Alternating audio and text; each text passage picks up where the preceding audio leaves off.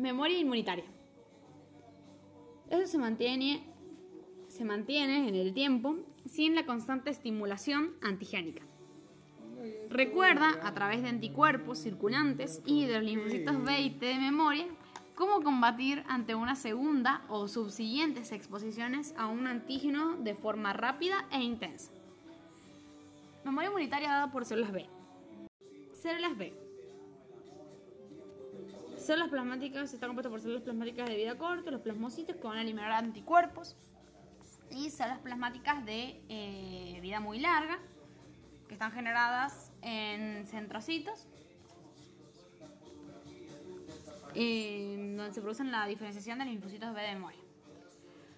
Las células B de memoria se diferencian por tener un isotipo ya diferenciado hacia IgG, IgA o IgE y la duración de anticuerpos varía según el antígeno.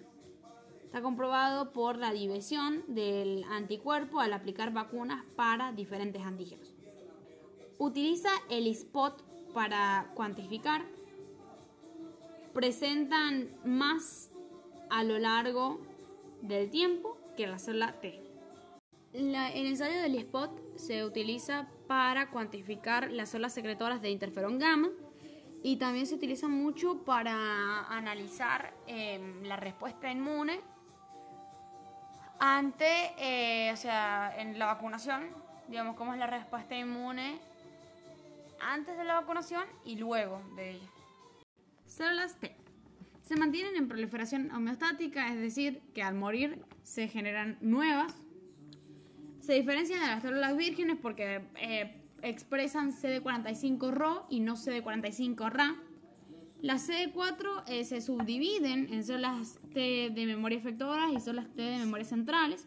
Las células T de memoria efectoras, T sub ME, expresan moléculas de adhesión para ingresar a tejido periférico, mientras que las células T de memoria centrales, T sub MC, expresan CD62L y CCR7 para ingresar a órganos linfáticos secundarios. Entonces, las células de memoria efectoras van a expresar adhesión para ingresar a tejidos periféricos. De memoria efectoras, tejidos periféricos.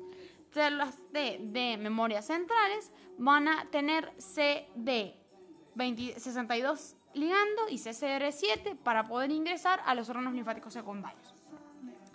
En las células TCD8, luego de que la CD8 citotóxica muere por apoptosis, quedan las CD8 de memoria, que también se clasifican en células de memoria, eh, T de memoria efectoras y T de memoria centrales. Para la memoria necesitan la colaboración con las TCD4.